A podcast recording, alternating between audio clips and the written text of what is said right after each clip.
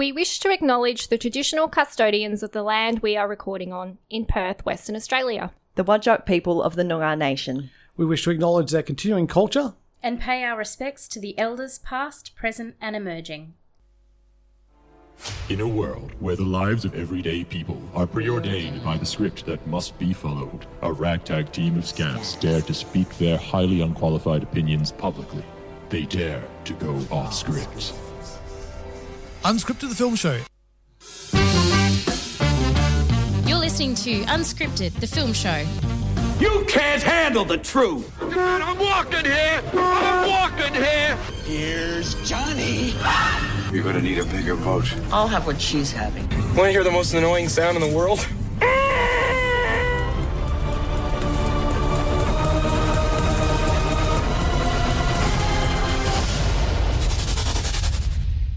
G'day.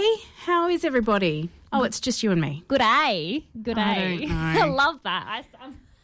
I said something today. I was like, and it sounded really Australian, and I was like, oh.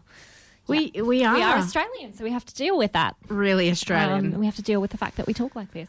Yeah. Well, you're joined here with Rachel and Cecilia, by the way. Hello. Lewis is off at Fringe. Fringing it. Yeah. One of my uni exercises this week was to try and write a little bit of a script, and so you got to write the dialogue really, you know, accurate. It's got to sound like something somebody says. Exactly. So mine's like my little scene's set somewhere in some little country town, so there's some swearing. Yep. And there's some not complete words, and yeah. It's got to be convincing. It does have to be convincing. It's interesting that the spoken word is so different to the written word. Yeah. Did that even make sense? Anyway, you know what I mean. You know what I mean. The thing is, guys, let's let everybody in on a little secret. We're so freaking tired, man. I know. We both kind of walked in and we were just like, huh. And we're like, do you think we'll get through this show? And then we're like, come on, we can do it. We can do this. We can. So, you know, look, we're going to do it. I have to be honest, the show always perks me up. It does actually, yeah. I get here and I'm so tired, and then I do the show and like it's like I've had some pingers. I don't know what that's – I don't know really what a pinger is or what that would be like. But, you know, the adrenaline comes in and it's good fun and, yeah, you're leaving a bit of a high. Yeah. Because, you know, it's good to have chats. It is. Chats with people, and we're talking about things that we like, which is film. That's right.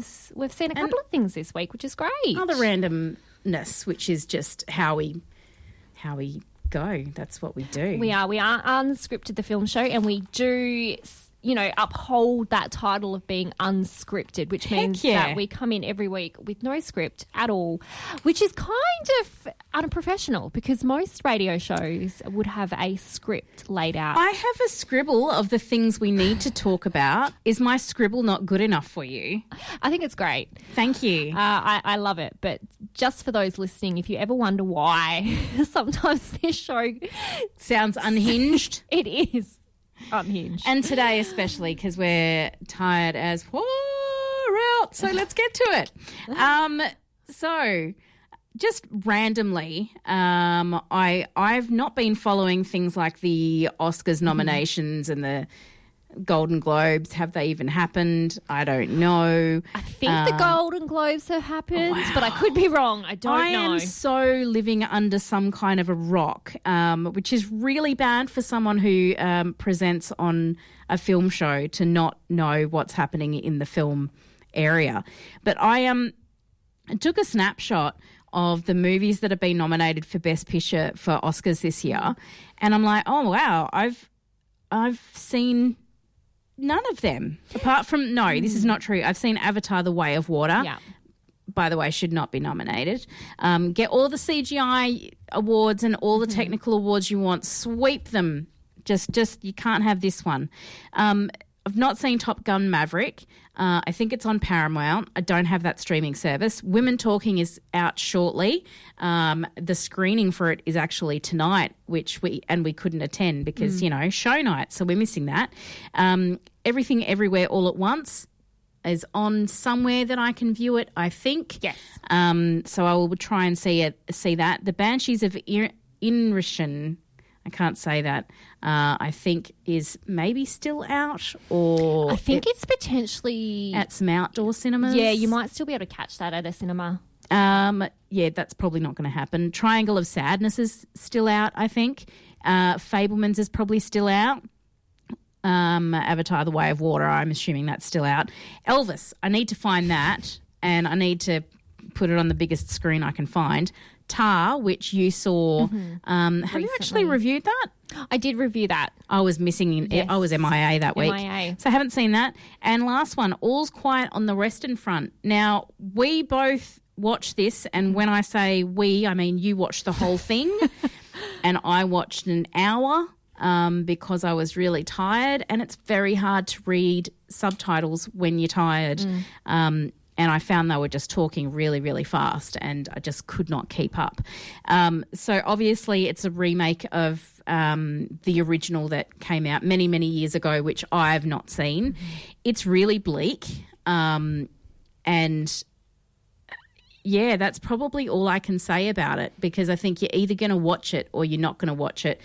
So far, if I have to pick the best film, it's that one, because it's the only one I've seen and thought was decent, because the other one was Avatar and was not impressed. But anyway, there's an opportunity for you to see some of them. Absolutely. And I think you've seen almost all of them. The only one I haven't seen would be Avatar, and potentially there was one on there that I don't think's had a release yet in Australia, unless Women Talking. Yes, sorry. Yeah, yes, which has got the screening and, tonight. Yeah, I think interesting. I would say for me it would have been Elvis, but it's kind of a tie now between probably Tar and Elvis. Oh, wow. Just because, yeah. I was intimidated by that trailer. For Tar? Yeah. I'm intimidated by Cate Blanchett in that role. I think that's why I was intimidated. I think I was just like, wow, this is a force to be reckoned with, and I don't know if I'm ready to be reckoned with right now. She is not a character that you will like at all. No. During the entire film. Yeah, I think that's what I really struggle seeing films where the main character is not very likable. Yeah, it's interesting because this film is quite long. It sits at about 240.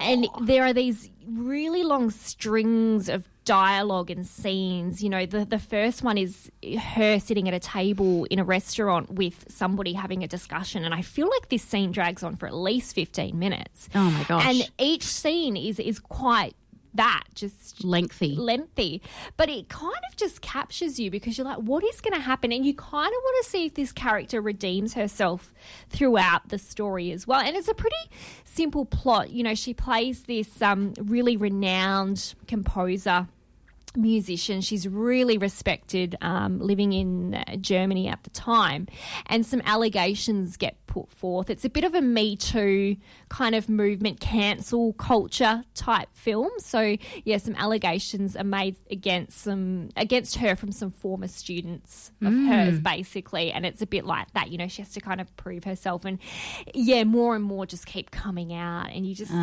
how is this going to play out? But yeah, she's not a nice person. You don't really like her throughout the film, and it is a really slow film. I think that, and it doesn't kind of, you know how a lot of films will they'll start out slow, they'll hit this peak right at the top, and then they'll kind of, you know, end. Yep. It doesn't really go through those film moments. It kind of just feels like you're following this character around and just watching her get, you know, dig herself deeper and deeper into a hole. Which sometimes can be very entertaining in the right kind of film. Yeah, look. But it's interesting. It's in you're thinking that between that and Elvis. Between that and Elvis, and they're both completely different films. Yeah. You know, Elvis is this, you know, flamboyant spectacle, if you like, and then Tar's very much a character piece about somebody who is not likable at all, and a very long, both long films, but both two films that had me really captured the entire time, which I really like about that, because we like our short, sweet films. But, you know, if a film is long and it can capture me, then, hey, I'm all about it. Yeah, I mean, I think about last year, the Japanese film which name escapes me now. Drive My Car? Drive My Car. I don't know why I said it like that. Drive My Car.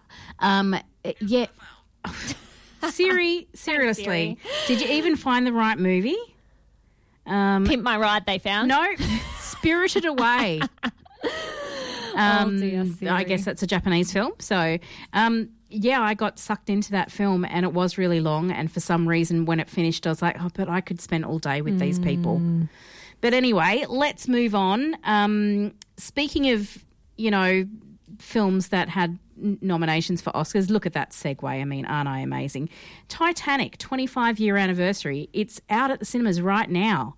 How crazy. I know. To think that you can go and watch that film in cinemas right now. Yeah, 4K and 3D. I don't understand how they've done 3D. I'm like, do I want to have a panic attack while I watch someone, lots of people drown and falling, and I still always remember the person who falls and like hits the propeller. Yeah. Do we want to witness that in 3D? Yeah. I'm not sure. I don't know that I can do that. No. It's, yeah, but it is out now and you can see it. I checked. I'm like, yep, it's definitely showing. So if you're a big Titanic fan and you've never seen it on the big screen, because there'll be plenty of people who haven't, it is very tempting to go and see it. But the last time I watched it though, I was like really upset. I was like, how did I watch this when I was younger and not get so traumatized? Like, this is full on. I remember watching this film for the very first time, very young. I wasn't even in double digits yet. Oh, holy moly. And I remember just crying my little eyes out at the end and thinking, why would my parents allow me to watch this? Yeah. And I think I've only ever seen it once, and that was the first time I've seen it because I didn't want to put myself through it again. I rewatched it, I don't know, like maybe 5 years ago or something like that, and I think when I watched it originally I was in my late teens, I think, and maybe my frontal lobe was not fully formed, so I just thought it was a cool film. I didn't think too hard about it, but the second time I watched it, I was like, you know, the old people, and you're like, oh, my God, these people know they're going to die. Yeah. That freaks me out more than anything. Yeah. Like, there's no... you know, most people don't know when they're going to die. It kind of just happens unless they're sick or whatever. But can you imagine, like, because you'll have a panic attack, but, like, being on that boat, it's sinking and knowing, oh, I'm going to die. Yeah. And there's nothing I can do about it. Yeah, it's pretty frightening. And then to think that they didn't have enough lifeboats and all of those people trying to find their place on them. And I think that was the scary thing. And I remember watching this when I was young going, why don't they just all squeeze on, not understanding the logistics of having too many people on a small lifeboat. Well, they could have had more people on there. They could have. Didn't they only half fill each? There was something ridiculous. I think they could have had like 70-odd people or 80-odd people on each boat. They were quite large. And one of them went off with 12 people on it. That's right. They weren't at full capacity, all of them, which kind of... But they didn't have enough, even if they were at full capacity, to save half of the people that were on the boat. Yeah. Because they cluttered up the deck, you know. But anyway, plus it was unsinkable. Well, that's the thing. It was unsinkable, wasn't it? So why would you need any boats? So it's funny.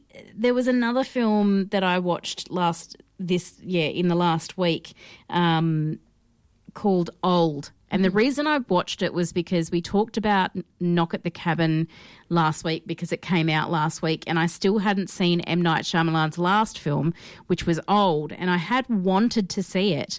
And you mentioned, you know, there's some really creepy moments in it and whatnot.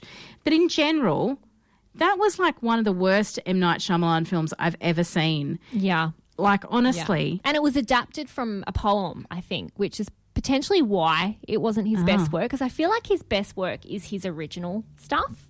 Well, and I think it's really hard. I think it's the ending that really killed it. And I think, like, if you haven't seen the movie, I'm not going to give anything away here, but, you know, you've got this beach that they get stuck on and they all start aging. And I think if you were to read that in a poem, it would be really interesting, because I'm sure in a poem it's not all tied up at the end and explained as to why this is happening. I don't think so. I feel like Shyamalan created the end bit. I'm not. Yeah. I don't know that for that. I would imagine that. I would say that. Because it kind of feels so different to the rest of the story. And I think also, even if it was a short story, I almost feel like most short stories are kind of a snapshot. You're kind of coming in late and ending, and it finishes before you feel like it needs to finish. Yeah. And so, yeah, I think it just got, a little bit ruined by the ending. You've got to make sense of it and everything. It was kind of... I reckon it would have been better if it just made no sense. I actually do agree with you. Why not end it leaving the audience like, oh, that's crap. But, you know, I see what you mean. Why not just end it where they're still on the beach sitting there questioning it themselves as two people going, well, what's happened? And then rather than, go into that bit at the end, which I'm not going to talk about, obviously. No. I don't want to spoil it. But, I completely agree with you. You probably didn't need that ending. No. You could have just cut the film before that. And speaking of endings, you were mentioning off air that Knock the Cabin had a different ending to the short story. Yeah, I've not read the source material, but I'm interested now to go back and maybe give it a go based on some, information. I read that about halfway through, it deviates from the ending completely. And Shyamalan and I think there was two other writers that worked with him on this had changed it completely, and that potentially the novel or the short, I can't remember if it's a short story or a novel, had a much darker ending. I'm just trying to imagine what that ending might potentially be. Well, I think for those who haven't seen it, we won't spoil it at all. But I think I could put one and two together and probably figure out what it might be. I think I'm with you on that. But I think it's one of the better M. Night Shyamalan films over the last chunk of time. But I haven't seen Split. So and then there was The Visit as well, which was more of a horror. Yeah, I've not seen that either. Actually quite an enjoyable twist. It's actually more of a fun M. Night Shyamalan film with some jump scares. So if you're prepared to, and I don't know, sometimes you like horror but not all the time. I watch horror on my phone so that it doesn't scare me too much. Like, remember how that's how I watched It? I'm like, I'm not watching it unless I can watch it on my little phone. I really liked The Visit. It kind of... It's fun but not too stupid, if that makes sense. So I think it's one worth watching. But well, I might have to have a look for it. But we might go to a sponsor and then come back and talk about the new Hugh Jackman film, Son. You're listening to Unscripted, the film show. Oh, my God, it's Lewis. Lewis, he's here. No, he's not. No, just in spirit. Just in spirit. Well, that makes him sound like he's dead. He's just going to... he's just at Fringe, people. Calm down. He's just at a Fringe show, guys. Calm your farm. And I'm sure he'll bring back all the latest and greatest from Fringe next week. I'm sure he will. Delves into that, because we didn't get much of a Fringe... I don't think we talked about Fringe last week. Did we? No, we haven't had an opportunity much. That's okay. He'll tell us all about it. But you saw The Sun. I did.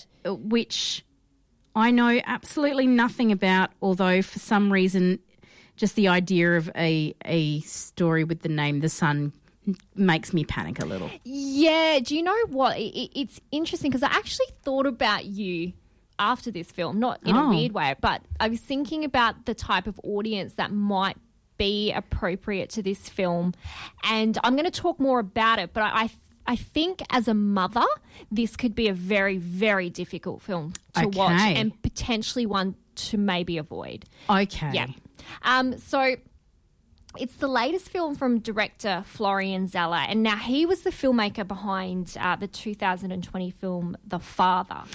Oh, which, and I see he's rehired Mr. Anthony. He certainly has, Anthony Hopkins. And Olivia Colman was also in that film as well. But The Son stars Hugh Jackman as Peter. He's this successful lawyer who's left his wife, Kate, played by Laura Dern, for a younger woman, Beth, played by Vanessa Kirkby. However, Peter and Laura Kate still have a teenage son, Nicholas, played by Zen McGrath. And Nicholas he's really bitter about his you know, parents divorced, you know, his dad's new marriage, and the fact that they've also got this newborn son called Theo. But he's not just being a bratty teen. He's exhibiting these real telltale signs of mental health issues. Oh. And his parents are kind of aware that, you know, there's something happening, but they're a little bit oblivious to just how serious these, you know, concerns are. So, you know, he'll say something about, you know, life being really difficult, and his parents are kind of like, oh, we've just got to get on with it. So they're a little bit ignorant in that respect. And, you know, the central theme to the film is really about depression in adolescence and how parents are kind of left sometimes in that really difficult position in not really knowing how to deal with that or what to do in a situation like that. Now, the son... It's not as strong as The Father in terms of the filmmaking. The Father was a real kind of visual representation of what dementia was like. That's so funny. I only literally just made the connection that the film we talked about was The Father, and then he's made The Son. The Son. I bet they're not connected at all. They're not. I actually thought they might be too. Right. Going in and knowing that Anthony Hopkins was also part of the film, but you know, I wonder if he might make one called The Mother and the. I don't know. You never know. But you know, unfortunately, Zeller doesn't quite hit the nail on the head in delivering that exploration of teenage depression, I should say. But I don't want to be too critical because it is a sad film. It's an incredibly bleak film and an important film. I think the themes of depression are really important, and I think all the elements of a great film are there. They just aren't pieced together properly. And, yeah, like I said at the beginning, I think this is a really difficult film for a parent to watch. You know, I went along and I found it difficult to watch because I felt like I could almost relate to this kid a bit, and I think there will be people there who can relate to the kid and his depression, but I think that being a parent and watching somebody you care and love about struggle with something like this would be just heartbreaking. I really struggled with the film Dear Evan Peters, I think it's called, or just Dear Evan Hansen. Yes, thank you, Dear Evan Hansen. I don't know if you saw that or not. It's a musical, but it deals a lot with teenage depression, and trigger warning for those who need it, also suicidal ideation as well as suicide itself. I really, really struggled to see that film or to watch that film because I've had mental health issues before, and still, I mean, let's be honest, I still have those issues, and it was really difficult for me to watch someone live through that horrible time, because I know how horrible it is to have that headspace, and then to think, you know, that it's a teenager, and I don't have a teenage boy, but I've got a boy who one day will be a teenager. So I really struggled watching it, because whenever there's a boy in films now, no matter what age it is, if he's a son of some kind, I just want to scoop him up and be like, it's going to be okay. Yeah. So that's what's happened to me as a mum. So, I think I'd struggle with it. I think, and it's devastating. And I think that, you know, and I'm really sitting on the fence with this, and I would say I'm probably going to score it about, 2.5. But the reason I'm scoring it that is it's not the thematical side to it. So the themes in the film are great and important and whatnot. It's just the way the film was pieced together. I don't think it quite got across as well as The Father did. And maybe I shouldn't compare the two films, but I just felt like, all the pieces were there. It just didn't blend together as nicely and concise and succinct as I wanted. But in saying that, it's still a really heartbreaking and hard watch. I don't think I'd ever see this again. And I think if someone had told me what happens in this film, I probably wouldn't have watched it. Oh, God. So I'm not going to say much more than that. I think it's hard to say it's hard to sell this film, to be honest, because who do you encourage to go and see a film like this? I don't know. That's the thing. I don't know. I don't know how to sell this film any more than telling you it's a very bleak film, and that I probably would not have seen it if I knew how it was going to play out, and I probably wouldn't have seen it. Yeah, I would never watch this again. But it's not a terrible film. I don't know. Sometimes you just don't want to watch these types of films. Yeah, yeah. So I don't know who to sell it to. Yeah. So I guess maybe I'll leave it at that, and people can make up their own mind as if they want to go and watch this, you know, exploration of teenage depression. It's interesting. The director's obviously interested in the human mind and what can happen to it when it's starts to go off the rails, I guess. Yeah, particularly, with The Father. But I don't. Have you seen The Father? I haven't. I really wanted to. I just didn't get around to it. Really bleak and depressing. I would struggle. My auntie passed away of dementia, and I would struggle with it too, because I would just think about her. Yeah. So. I think what I liked about The Father, though, was the way that it made the audience almost feel like him. You almost couldn't tell what was real or wasn't. Yeah. So you felt... Yeah, I think it was that visualization and really putting the audience in a position of maybe understanding for a brief moment what it might actually be truly like to struggle from dementia. I thought, going back to the film Old we were talking about before, there's a character in that apparently is schizophrenic, but when I was watching it, I thought he was suffering from dementia because he seemed to get worse as he aged. So I thought that was what was wrong with him, but then they said that, but anyway. Oh, I do recall that character, Yeah, the British guy. Yes. Yeah. With the young wife. Yeah, that's right. Yeah, interesting. But anyway, it's not worth seeing, guys. Just don't worry about it. I'm glad we got that film out the way first, though, because we're going to go into some better stuff. Have a lot more lighter things to talk about. We might transition now just to lighten the mood. I watched a TV show called Cunk on Earth. Not a swear word, guys. Not a swear word. And... I believe the person who plays Philomena Cunk is a lady called Diane Morgan.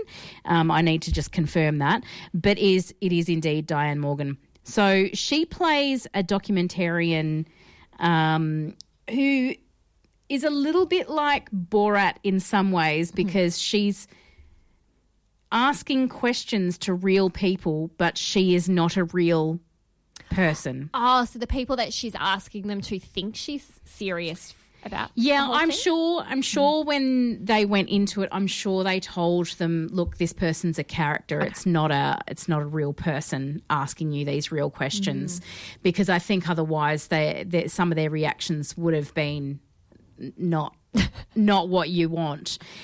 So you end up. So it follows. There's 5 episodes, and it follows. Educator, I guess, Philomena Cunk, who goes through the life of the world from beginning like caveman type to like wartime and, you know, the Industrial Revolution and then climate change, all that sort of stuff, and the Renaissance and stuff like that. So you do... If you're interested in learning something with a bit of comedy, it's a good way to do it. I think most people, it's a lot of common knowledge, but I guess some of it is not common knowledge. But, I mean, she says things along the lines of, so if you're a caveman and you're making tools, would you use your front legs or your back legs? And so the person's explaining, well, they would... I guess they would be their front legs, and which we would call arms now, and they didn't actually walk around on arms and legs. She also mentions the Titanic, but she calls it the Titan IC. Just making little errors like that, and it's very, very funny. And yeah. If you're interested, if that's your kind of thing, you'll really, really enjoy it. I watched it in one day. It was wow. Yeah, and I'm like, I need to watch this again so Chris can watch it with me. So, I would highly, highly recommend it. It's on Netflix, and it's really, really, really funny. And I think she's done lots of other stuff that I haven't seen. So it is a character that she has had for a few years. There's been Cunk on Britain, Cunk on Shakespeare, Cunk on Other Humans. So it's a character she's used before. And off air, I will give you a line that she has said on one of these other programs, which is not safe for on air. So yeah, really, really funny on Netflix. Check it out, Cunk on Earth. And with that, we will go to a couple of sponsors and come back and talk about some half-naked men. Ooh, you've piqued my interest. Well, I didn't see it, so you'll have to pique my interest. I'll have to pique your interest. Yeah. You're listening to Unscripted, the film show. Sorry, there was a little moment there where we were just looking at some different things, looking at the character of Philomena Cunk and where we had seen her before, and she was in the TV special Death to 2020, but not playing Philomena Cunk, playing a different character. That's right, and yeah. Was she maybe the character who was sitting on the couch? She was, the one at home, right. Just giving her input into like what was happening on TV. Yeah. I think she was that person, but I quite enjoyed those. I think Hugh Grant was in it, and I think, was he a historian? He was a historian who was clearly completely not politically correct and a bit of a misogynist. And he also believed things like Harry Potter was real. Oh. Was that or something like that? I can't remember. I haven't seen. Was there a Death to 2021? There was. So there was one, and then there was another. Yeah, I need to see that one because I think I saw Death to 2020 first before you guys did, and then I just haven't seen Death to 2021. Yeah, well, I only watched it because you mentioned it, and then I think the other one came out, and I was like, oh, I'll give it a go. Oh, well, there you go. It's kind of this is sort of in the same vein, I guess, same kind of stupid comedy. Kind of mockumentary stuff. Yeah, got to love a mockumentary. Not a mockumentary, Magic Mike, The Last Strip. What's it called? Magic Mike's Last Dance. Oh, sorry, not Last Strip. This is it, ladies. It's taking the pants off for the last time. Fan yourselves. Oh, dear, it is. It's the third movie in the Magic Mike series, if you like, starring Channing Tatum. And, of course, I think the first one was released back in 2012 or something like that. And it was followed up with a second. But really it's a story about Mike, who's a very talented dancer, male dancer, male entertainer, whatever you'd like to refer to him as. And I can't quite recall how the first two played out. I remember I think in the first one it was really an introduction to his character, and he took someone under his wing or something like that. Yeah, there was a young guy. Yeah. He was he was a carpenter, and he danced while making a table. And things just happen. But, some of the other characters, I think you had, Joe, I can never say his surname, Joe Manganiello. Yep. And some other really well-known faces. But this film is the third, and it stars, again, Channing Tatum, who is bartending when we meet him, and he happens to meet a very wealthy socialite played by Selma Hayek, who offers him a chance to direct his own stage show in London after seeing one of his dance performances. So he basically takes a trip to London in this third and final, well, I say final film, but is it really? Will he make a return in 20 years' time to strip again? I don't know. I as someone who didn't watch the second one because I watched the first one.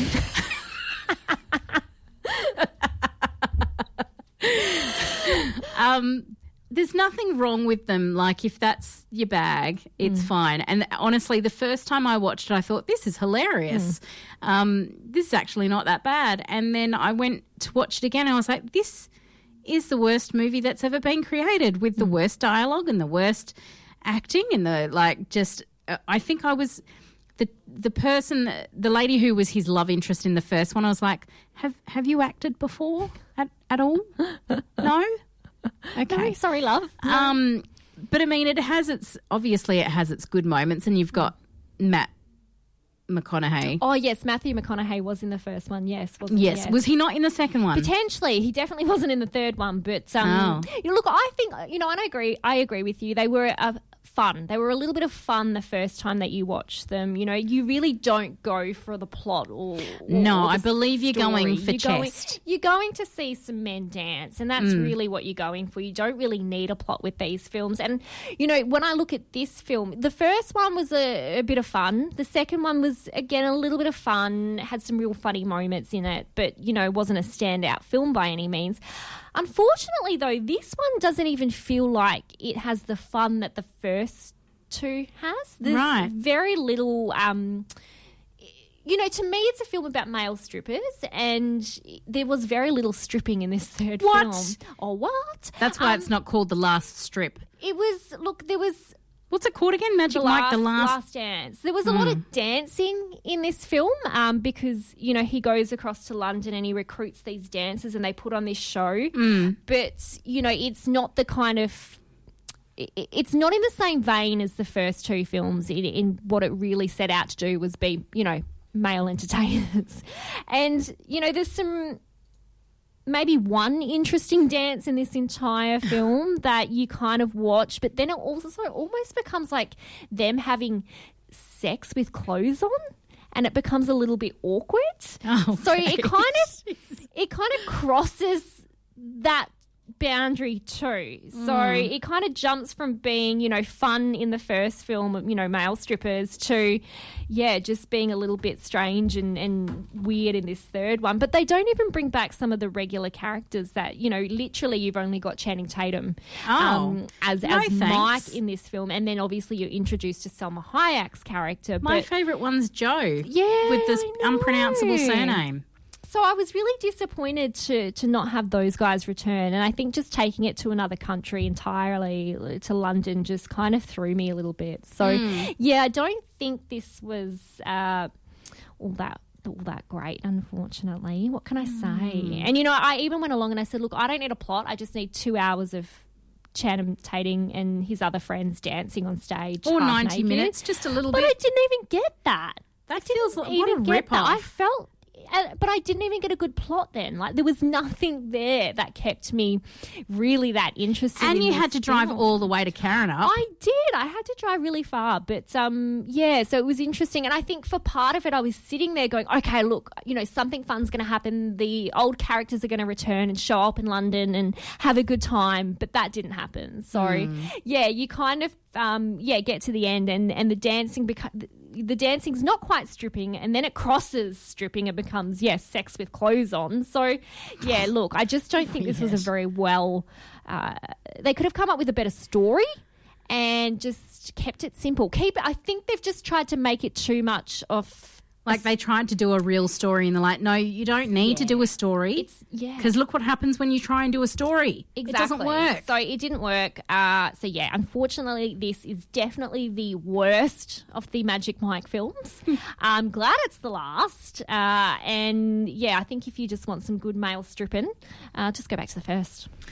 Oh, goodness me. Sorry, I'm going to score this. Or go somewhere in Fringe. Surely there's something going on. Yeah, well, there is actually. There's some...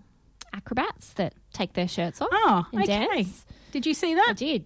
Oh. I did. Okay.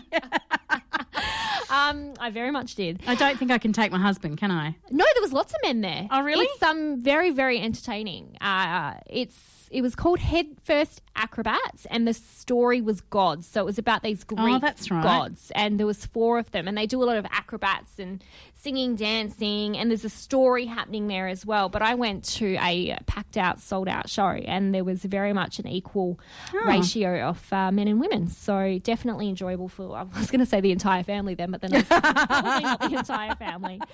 I mean, if your family likes to share those kind of things together, your kids are adults. Yeah. And, you know, there's nothing wrong with, you know, sexuality and all of those things. I mean, it's probably just not something you want to watch with your kids, regardless of how old they are.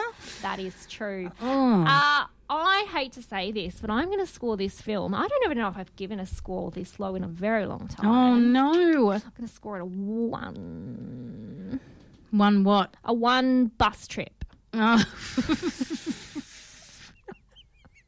It just was not a good story, and there was not enough good dancing, and there was not enough of the. There was no return of the characters that I wanted to see. Yeah, that's. I haven't really sold this at all, have I? This movie. Oh, look, I think people who are interested in are going to go see it regardless.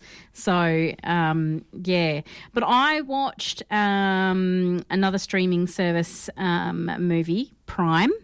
Is what I was tuned into. You can't tune into it because it's not a TV with a tuning thing. But anyway, Prime. I watched the new Jennifer Lopez, Josh Duhamel movie Shotgun Wedding. Mm-hmm. I don't know if you've seen anything. It's popping up. I'm like, do I watch it? Do I not watch it? Well, I'll tell you. Oh.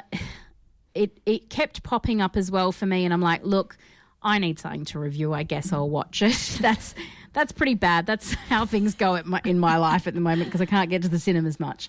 But it follows Darcy and Tom, who have gone to the Philippines to a secluded little island for their wedding, mm-hmm. Which is quite a large wedding. And they get taken hostage. That's the short, like, right. There's not much else really to give you. I mean, they have, you know, in your traditional, I don't know what you would call it, like a thriller rom-com type scenario, they've obviously had some issues that they've not talked about before the wedding. Mm-hmm. Josh Duhamel's character Tom has been previously been a baseball player who didn't get picked up, like he's aged out or whatever, so he's devoted the last 6 months or whatever to planning this wedding to the nth degree to try and make it perfect and everything. And Darcy's, the Jennifer Lopez character, was scared of marriage and you know all those kind of traditional things that you would expect in one of these types of movies. Mm-hmm. Not that I've seen a hostage situation at a wedding in a movie before, so I guess that's new. So Lenny Kravitz comes along in the form of her ex-partner or ex-fiancé even, Sean. So her father insisted on inviting him. So super awkward when he arrives in a helicopter. That's a lot to live up to, that Lenny Kravitz. I mean, Lenny Kravitz, just Lenny Kravitz. I know. I mean, Josh Duhamel's very impressive as well, but he's feeling rather insecure around the perfect, Lenny Kravitz character. You've also got his parents are played by Jennifer Coolidge and Steve Coulter, so they're quite funny. And Jennifer Lopez's characters, Darcy's parents, are played by Sonia Braga and Chet Marin. So they have some interesting moments as well. They're a divorced couple with issues, and he's got a new, very, very young yoga girlfriend. So there's some tension there. It's bits of it are funny, and I did laugh out loud at a couple of bits. Which is kind of all you need when you're at home, I guess. You don't need a spectacular because you've not paid that much really to see it. It's only got 5.5 on the on the IMDb page. So some people are basically loving it, some people are hating it. But at the end of the day, it's just a little bit of fun and. There is something about Jennifer Lopez that I find really endearing, and she had another wedding movie last year with Owen Wilson, Marry Me, which I haven't seen, where she plays like a sort of a character like she is with who's a singing sensation, so she likes the rom-com. She does. I guess it's something she knows her kids can see. I don't know how old her kids are, but. And I mean, honestly, there's that story of like all of those terrible movies with Adam Sandler where he's with his mates, but they're always at some really nice location. I mean, at the end of the day, she's at some really, really nice island. I'm sure filming was difficult in parts, but generally speaking, nice environment to do it in. So who cares that the script's a bit rubbish? But yeah, they do have their moments, and I don't know. Josh Duhamel was quite entertaining in parts. I'm going to give it 2.5 pineapples with lights crazy glued to it.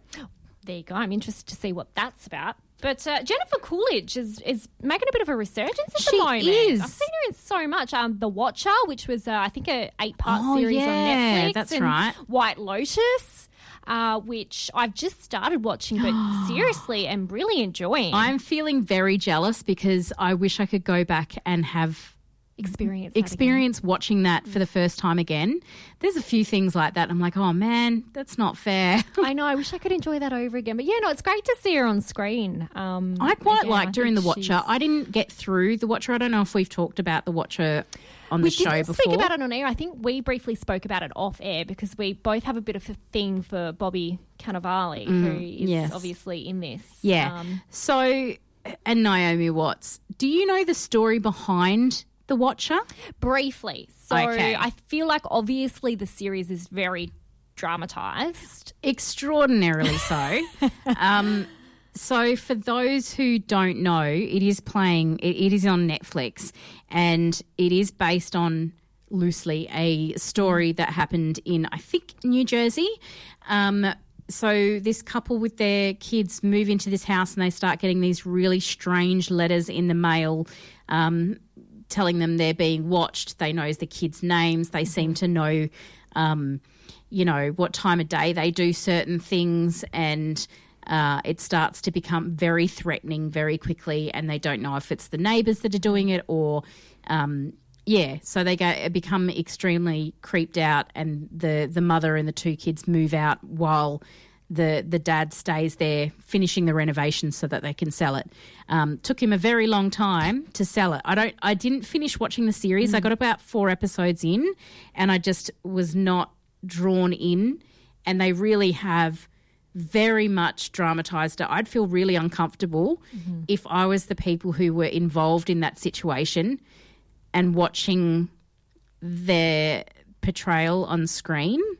It's extremely sexualized. It is. It's unnerving in a way, but and also, it takes some really weird turns as well that, I just know that didn't happen and probably weren't great for the actual series itself. They just were a little bit unbelievable in some respects. But, I think that's what I ended up, stopping watching. But I mentioned, because we're talking about Jennifer Coolidge, I really liked her in that movie, in that TV series, and I think because she played somebody who wasn't, we're used to seeing Jennifer Coolidge kind of as the ditzy, ditzy blonde kind of character, and she was not really a ditzy blonde character in the Shotgun Wedding, but I guess she was playing a little bit to type. But I just found like in The Watcher she was playing a completely different character, and I was like, this is what I want to see. I want to see her break out of this mould, and I think it has nothing to do with her. I think it's probably what she's been offered. And before White Lotus came along, she was kind of thinking, is it time for me to just kind of give this up, because she wasn't getting much, and now look at her. And Mike White wrote that role specifically for her, and she won an Emmy for it, and I'm glad you're enjoying White Lotus. I really am. You've got 2 series, man. I know. I'm so excited. I love finding something new to watch that I actually enjoy watching and look forward to going home to sit down and watch. So, no, I'm really enjoying it. I also was watching a little bit of Saturday Night Live. Have you seen the Pedro Pascal episode? No. I mean, I love Pedro Pascal. How can I watch Saturday Night Live? It's on binge, isn't it? It's on binge. Yeah, we just got rid of binge. And I think the reason why I absolutely loved this particular episode is that there is a scene where he just loses his SHIT, laughing and just can't stop, which I think is really funny. I'm not a huge Saturday Night Live fan. I find some of the sketches really dumb, if I'm completely honest. Just dumb. It's funny though, because some of them are dumb. Like, I typed into YouTube, what's something that I might halfway enjoy that I can show Bryce so we can watch something together? And I typed in child safe Saturday Night Live sketches, and so we watched some, and some of them I'll have to send you, but there's a spelling bee one, and I showed it to a few people and no one laughed at it. And I laughed so I think I know the one you're talking about. Hard. Yeah. He's spelling a word. Yeah. Obviously, because it's a spelling bee. Yeah. Anyway, go and look at it on YouTube and you can either agree or disagree with me. I think it's Will Forte is the guy who's spelling the word. Yeah. And I thought it was hilarious. But yeah. I think it's very hit and miss. You will find something you like. And for me, I don't watch every episode, but if I come across one where there's an actor or a singer or somebody that I really enjoy, I'll sit down and watch them perform. Like Aubrey Plaza did one recently, and, you know, I think she's really funny, so it was nice to watch her, Pedro Pascal. But then there's some who I'm like, oh, no, I'm definitely going to watch that. Yeah, I end up just seeing bits and pieces on YouTube, and that's kind of how I absorb it, because the best stuff ends up going there anyway. So, but anyway, we're going to play our last lot of sponsors and then wrap things up. You're listening to Unscripted, the film show. So we're here to basically wrap things up in a bow and finish the show. That rhymed. I'm a poet and I know. Isn't it? I'm a poet and I didn't even know it. But like that didn't rhyme. Oh, yeah. It doesn't rhyme if you do it that way. Oh, my goodness me. Are we more awake now? I think it's been a good show. I think we've had plenty to talk about. We've covered off on a range of different things. Heck yeah. Hopefully I've covered everything in the list that I send to our little group chat. That's great. We've done a great job. And are we going to go see Titanic, do you think? Or I'm thinking about it, but I'm not sure. I'm thinking about it, but I know I won't. Yeah, I'm the same. I'm like, yeah, I would love to do that, but I'm not going to do it. No, because it's cost. It's, who's going to go with me other than you? And you live a million miles away from me now. You used to live closer. I know. Maybe. We'll see. Who knows? Might end up going. I don't know if I want to put myself through that. I also can't look at Leonardo DiCaprio the same.